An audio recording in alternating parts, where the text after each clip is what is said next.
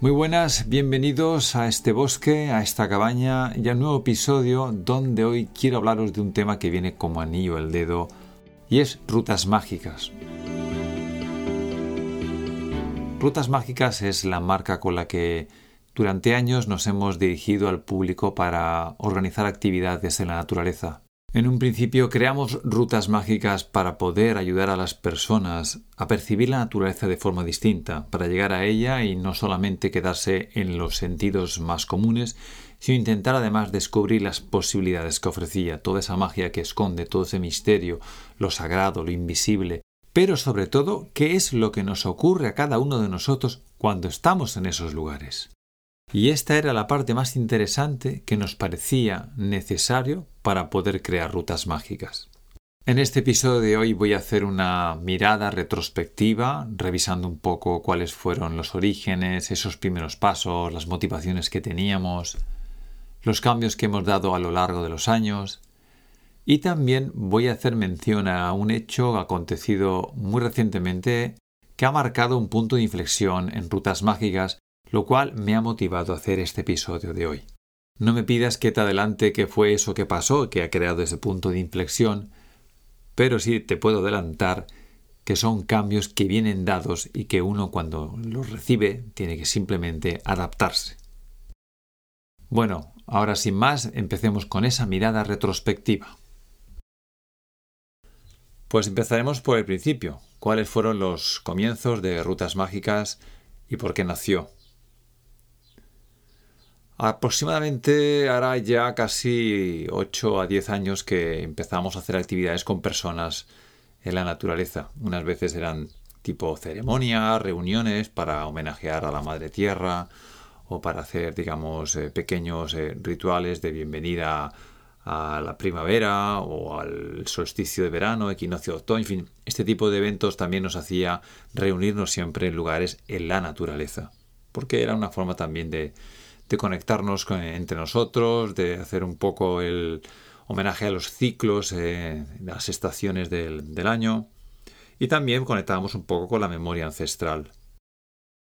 Pero Rutas Mágicas quería hacer algo un poquito más vinculado a la propia naturaleza y a todo ese misterio que existe en los lugares más sagrados, en los lugares donde desde siempre ha habido pues una energía, una presencia eh, enigmática, un tanto esotérica, mágica, si se quiere decir así, y donde uno puede percibirlo, que esa era la clave para mí del nacimiento de Rutas Mágicas. Nosotros percibíamos eso cuando estábamos en esos lugares, nosotros eh, sentíamos como si nos acompañasen, sentíamos la energía de la tierra, de las rocas, de los árboles, de los espacios, sentíamos que había determinadas fuerzas que se manifestaban y que de alguna manera actuaban sobre nosotros, sobre nuestra conciencia, en el momento en que estabas ahí e incluso a posteriori cuando regresábamos a nuestras casas. Era como pues haber estado en una especie de cámara de vibración y había una, unas consecuencias. En muchos de los casos, esas, esas consecuencias se podían percibir muy fácilmente y podían vincularse a, a un determinado aspecto o área de, digamos, de nuestra vida, de nuestra relación con temas en nuestra vida, ¿no? Por ejemplo, temas emocionales, temas del pasado, temas del corazón, temas de la mente, temas de relaciones, temas de amor, en fin. Y eso nos permitió poder hacer una especie de, de ubicación de esos lugares, de categorización, si se quiere llamar, y creando pues una, una experiencia vinculada a una determinada ruta. Componíamos unas rutas visitando los lugares, parándonos en determinados espacios y reconociendo pues lo que había ahí. Si nos encontramos con seres maravillosos, como puede ser guardianes, a los que llamamos por ser su el principal papel de armonizador o guardián de la, de la belleza energética de un espacio, pues un guardián había que reconocerlo. Entonces enseñábamos a la gente que era un guardián, en qué se podía diferenciar del resto de sus eh, hermanos, ¿no? Cómo se diferenciaría, cómo se reconocería, cómo proceder. Y ahí también aparece el tema del permiso. También hacíamos pequeñas dinámicas en donde la gente pues eh, se daba cuenta que podían expandir más su experiencia en la naturaleza, ¿no? Que no fuese simplemente un me voy a, a un bosque a pasear, que bien estoy, que es, que es maravilloso, sino que puedas un poco ir más allá de esos sentidos, un poco más allá de la, de la experiencia meramente deportiva también, ¿no? Rutas Mágicas no pretendía ser una, un conjunto de actividades en la naturaleza, sino pretendía tener una mirada diferente a la naturaleza. Y así que para nosotros lo fundamental no consistía en ir a lugares especiales o alejados o escondidos. Era más bien lo que se podía hacer en esos lugares, que muchas veces los tenemos al lado, no hay que irse muy lejos. Y sorprendentemente pasamos a veces delante de los lugares más conocidos y concurridos y dejamos a un lado algo que no llama tanto la atención, pero es digno de, reconocerlo. Y eso es una de las cosas que, podemos eh, decir que lo hemos hecho en rutas mágicas. Hemos ido a lugares que son perfectamente mm, localizables en las rutas convencionales de Mallorca. Hemos hecho, como, os he dicho, pues salidas en lugares que están en todos los mapas y con caminos muy claramente indicados, o sea, no es difícil llegar, pero mm, es cierto que no, se ven con esa misma perspectiva que nosotros hemos siempre mm, entendido que era la, perspectiva que daba un poco alma a rutas mágicas, ¿no? Verlo de una forma diferente. Cuando te propones hacer una visita a un lugar eh, y tienes una perspectiva completamente diferente, cuando ya predispones tu mente se predispone tu cuerpo. Eh, es como que empiezas a percibir de forma distinta. Y es como que te entregas a, lo que sería un viaje. Y, eso es la, mejor definición de lo que sería una ruta mágica. Una ruta mágica es un viaje. Es un viaje que sucede en un espacio físico, obviamente, pero básicamente está teniendo lugar dentro de ti. Hay un proceso de percepción vinculado a los sentidos, a los sentidos más convencionales, pero también existe una percepción de la parte más eh, etérea, menos fácilmente reconocible, vinculada a la imaginación, según muchos, a la ensoñación, según dicen otros, que es la palabra que la definiría, sería más bien un estado en el que, plenamente consciente de dónde te encuentras, lo interesante es cuando te das cuenta que lo que está pasando de este lado está completamente relacionado con lo que está pasando al otro lado. Es el momento de unión entre lo visible y lo invisible, lo que estamos imaginando y lo que estamos percibiendo y que se está materializando delante de nosotros está completamente relacionado. Y eso es algo mágico. No tenemos una palabra mejor que pueda definirlo, así que Rutas Mágicas siempre ha buscado esa experiencia que nos lleve a unir los dos mundos, los dos lados. El ser humano siempre ha buscado una conexión con el más allá, unas veces por por una necesidad espiritual, otras veces por pura supervivencia, porque las condiciones aquí hace miles de años os podéis imaginar que fueron muy duras. Entonces, ante nuestra incapacidad de encontrar respuestas, nuestra, nuestro sentido de indefensos en un lugar, en un entorno complicado y muchas cosas que no llegábamos a entender, nos empezamos a dar cuenta que la única posibilidad de dar sentido a todo era creyendo en fuerzas y cosas que había más allá de lo que percibíamos. Y este conjunto de creencias en el más allá nos estaba sirviendo para sentirnos más seguros, pero no servía solamente a nivel intelectual, sino también a nivel experiencial. Nuestra relación con el mundo, en principio con la naturaleza, con los cielos, con el más allá, teníamos que ser capaces de ordenarlo, de darle una forma y hacerlo más concreto, pasando de un lenguaje abstracto a algo que pudiéramos comunicarnos entre nosotros, compartir las mismas experiencias. Entonces tuvimos que otorgar a todas esas fuerzas, a todo ese conjunto de leyes, a todos esos seres invisibles, empezamos a otorgarles un nombre, un nombre, una narrativa, una historia, un mito, una leyenda.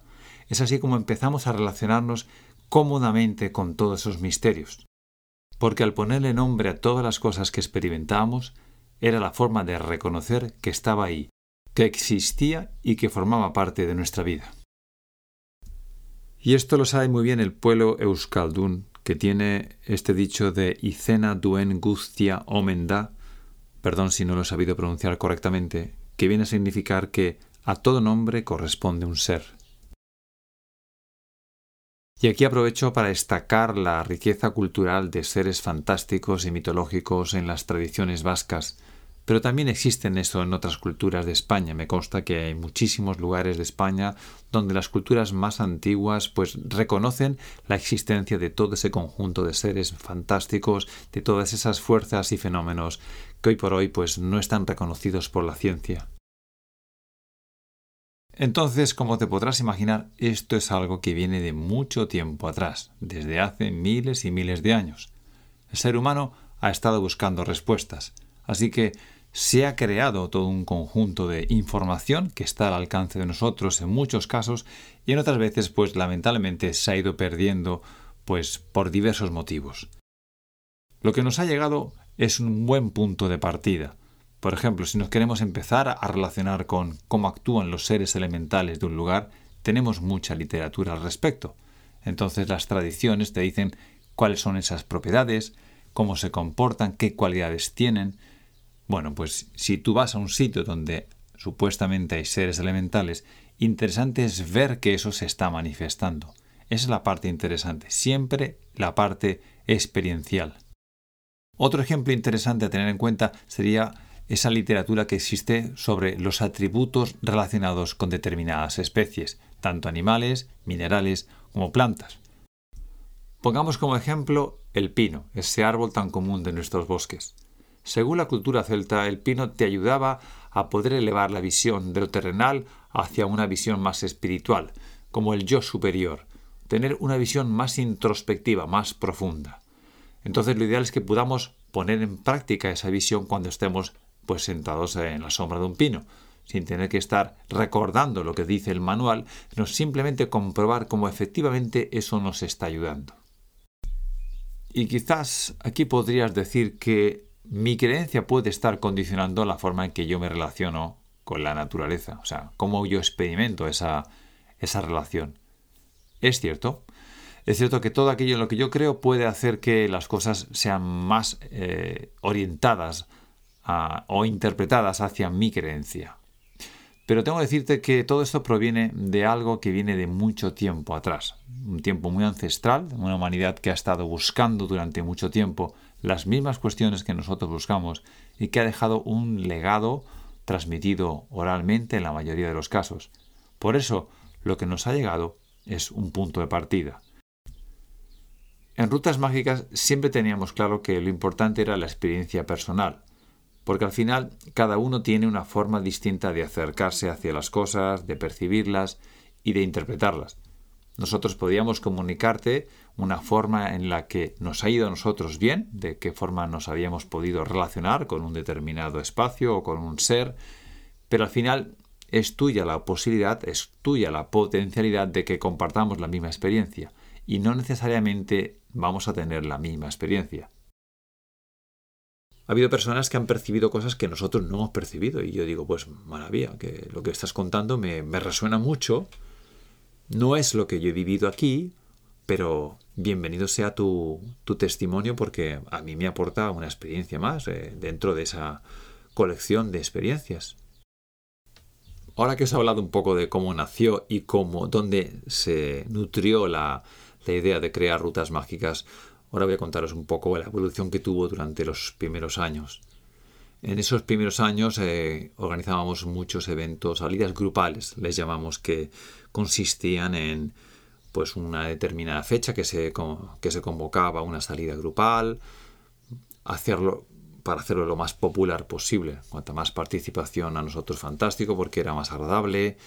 No teníamos pensado hacer en esas salidas trabajos interiores o de interiorización profundos, sino era más bien una toma de contacto con los lugares, llevándoles a sitios y hablarles un poco del tipo de propiedades que, había, ¿no? Si en este lugar había, por ejemplo, lo que se entendía como rocas madres, cuál era esa versión de, de, lo que es el acercamiento hacia, hacia las rocas, donde había guardianes, pues hablarles un poco de qué función tenían, cuando íbamos a un sitio donde vibraba de una determinada forma un espacio, pues ver qué posibilidades había a la hora de percibir, qué podría sentir, cómo reconocer un sitio donde había vibraciones bajas o vibraciones más altas, más o menos beneficiosas para ti.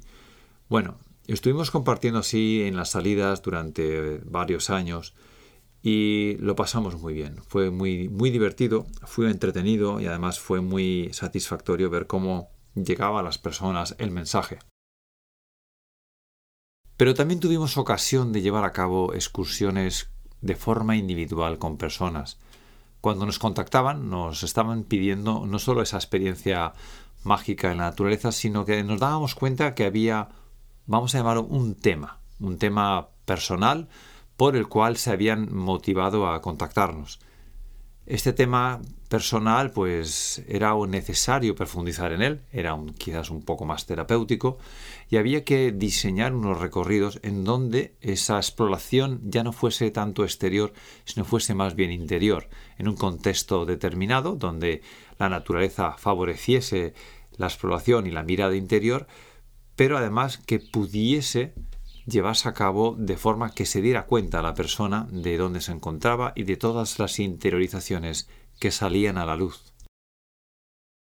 Poco a poco nos dimos cuenta que este tipo de salidas donde la mirada interior y el viaje introspectivo se llevaba a cabo, pues era algo que nos estaba motivando más.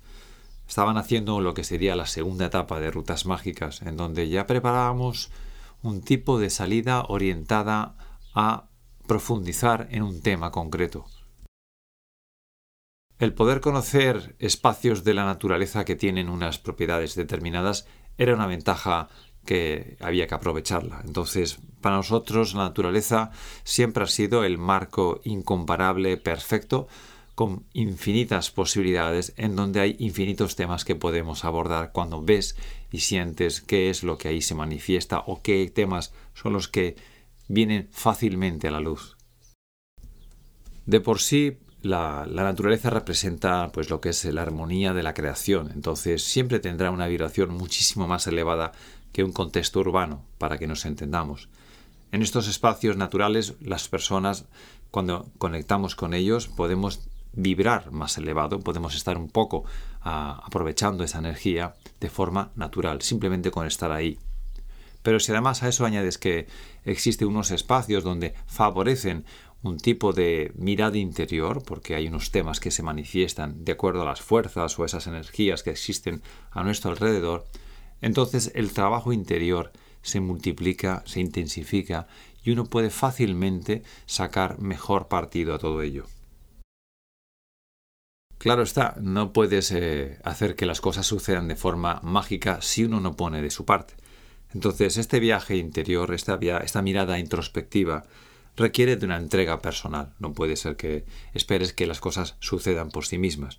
Uno tiene que poner la voluntad y uno tiene que entregarse. Es como que debe de alguna manera soltar esas barreras, esas resistencias que tenemos. Y este es otra razón, otra razón por la que en la naturaleza se manifiesta más fácilmente todo eso, porque nos relajamos, podemos incluso parar ese ruido mental y ver de forma más clara las cosas.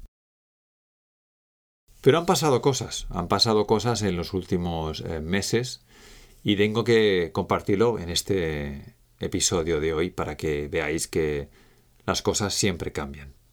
Y por eso me apetece mucho hacer una retrospectiva, porque parece que las cosas se están moviendo en una dirección y quizás ha llegado el momento de hacer cambios. ¿En qué dirección se está moviendo? Pues no te lo puedo decir todavía, pero percibimos que hay un cambio. Hay un cambio que aún no puedo definir, pero cuando lo percibes es que ya te estás preparando para ello. Así que voy a compartir en este episodio cómo se han dado esos cambios en los últimos eh, meses. Bien, el 27 y 28 de febrero, estamos en el 2023, hubo una gran tormenta aquí en Mallorca, pero muy grande. O sea, cayó una cantidad de agua nieve, viento, algo increíble. Yo creo en toda mi vida he visto nada igual como ocurrió en esos en esas 24 horas, porque fueron casi 24 horas seguidas del 27 al 28 sin parar. Y eh, la consecuencia de eso ha sido que, bueno, fue que el paisaje de Mallorca, de la que es la zona de montaña, quedó totalmente transformado. Primero se nos llenaron las reservas de agua, lo cual es una bendición, aunque muchos hemos padecido inundaciones. Personalmente nosotros hemos tenido agua en la casa para poder remar y nadar. Eh, las montañas se tiñeron todas de blanco, un blanco de nieve, pero muy abundante, o sea, en algunos puntos superando el metro incluso y muchísimos bosques de árboles quedaron completamente devastados. O sea, algo increíble. Los vientos que tuvimos pues contribuyeron a que el paisaje quedara pues eso, completamente transformado. Y cuando se cambia de una manera tan drástica el paisaje, cambia también drásticamente la armonía que existe en esos lugares. Eh, nos encontramos que los caminos, muchos de los caminos que nosotros solíamos recorrer, y, utilizar para nuestras salidas quedaron cortados, bloqueados por completo. Había cambiado por completo la forma en la que uno podía acercarse a esos lugares. Y en algunos casos totalmente negada el posible acceso por la cantidad de árboles y troncos que, obstaculizaban ese, ese, avance. De hecho, en esas fechas próximas a después de la, de la tormenta, tuvimos que modificar algunas rutas que teníamos pensado hacer porque era imposible seguir eh, con el programa inicial. Había cambiado completamente. Bueno, pues esto es una lectura que siempre hay que hacer, ¿no? Todo lo que ocurre es por alguna razón. Y pues a mí me, vino claramente que lo que llegaba era nuevos caminos, nuevos cambios y se cerraba algo importante todos los lugares que yo conocía en la naturaleza que habían sido afectados por esta tormenta ya no me estaban transmitiendo la misma información o la misma sensación que me habían transmitido antes. Incluso había algunos lugares en la naturaleza, pero preciosos, salvajes, increíbles, que yo tenía pensado organizar alguna salida, y han quedado tan devastados por los árboles caídos y por todo lo que se ha movido ahí, que cuando he vuelto me he dado cuenta que ya no percibo lo mismo. No quiere decir que esa armonía ya no esté alcanzable. Lo que quiere decir es simplemente que ahora se ha cambiado. Entonces, eh, la potencialidad todavía existe, todavía está allí. Pero de momento hay un periodo de transición hasta que eso se vuelva a manifestar. Entonces, las transiciones son las que nos permiten detectar cierres de puertas y aperturas que tienen que llegar. Y como nosotros trabajamos en la naturaleza, entonces esto es un cierre de una puerta y hay que, pues, estar atentos a ver de qué manera se va a redefinir la nueva etapa. Con esta lectura de lo que ha sucedido y la información que nos transmite, en este periodo de transición, por supuesto, vamos a seguir ofreciendo las mismas actividades que hasta ahora hemos hecho, pero ya con la mirada puesta en un punto no muy lejano donde sabemos que algo nuevo tiene que presentarse. Es un horizonte donde tenemos claro que posiblemente la forma en la que hemos hasta ahora ofrecido las rutas en la naturaleza van a cambiar. Van a cambiar o por el contrario, pues va a haber un giro trascendental en nuestra forma de ofrecer rutas mágicas. En este episodio de hoy, que me apetece hablar de una retrospectiva de rutas mágicas, no solo ha sido por por ver un poco cómo hemos evolucionado y por presentar este, este momento de cambio y de transición que estamos pasando, sino también porque me apetecía dejar claro que algunas personas necesitan tener el apoyo cuando empiezan a dar los pasos, cuando sienten lo mismo que sentimos nosotros cuando creamos rutas mágicas. De esta manera, una forma de dejar un testimonio para todos aquellos que aman la naturaleza, que se sienten llamados y atraídos por todos esos misterios, por toda esa belleza, por la cantidad de conocimiento y por la cantidad de magia que, está escondida, que, puede palparse, que puede sentirse.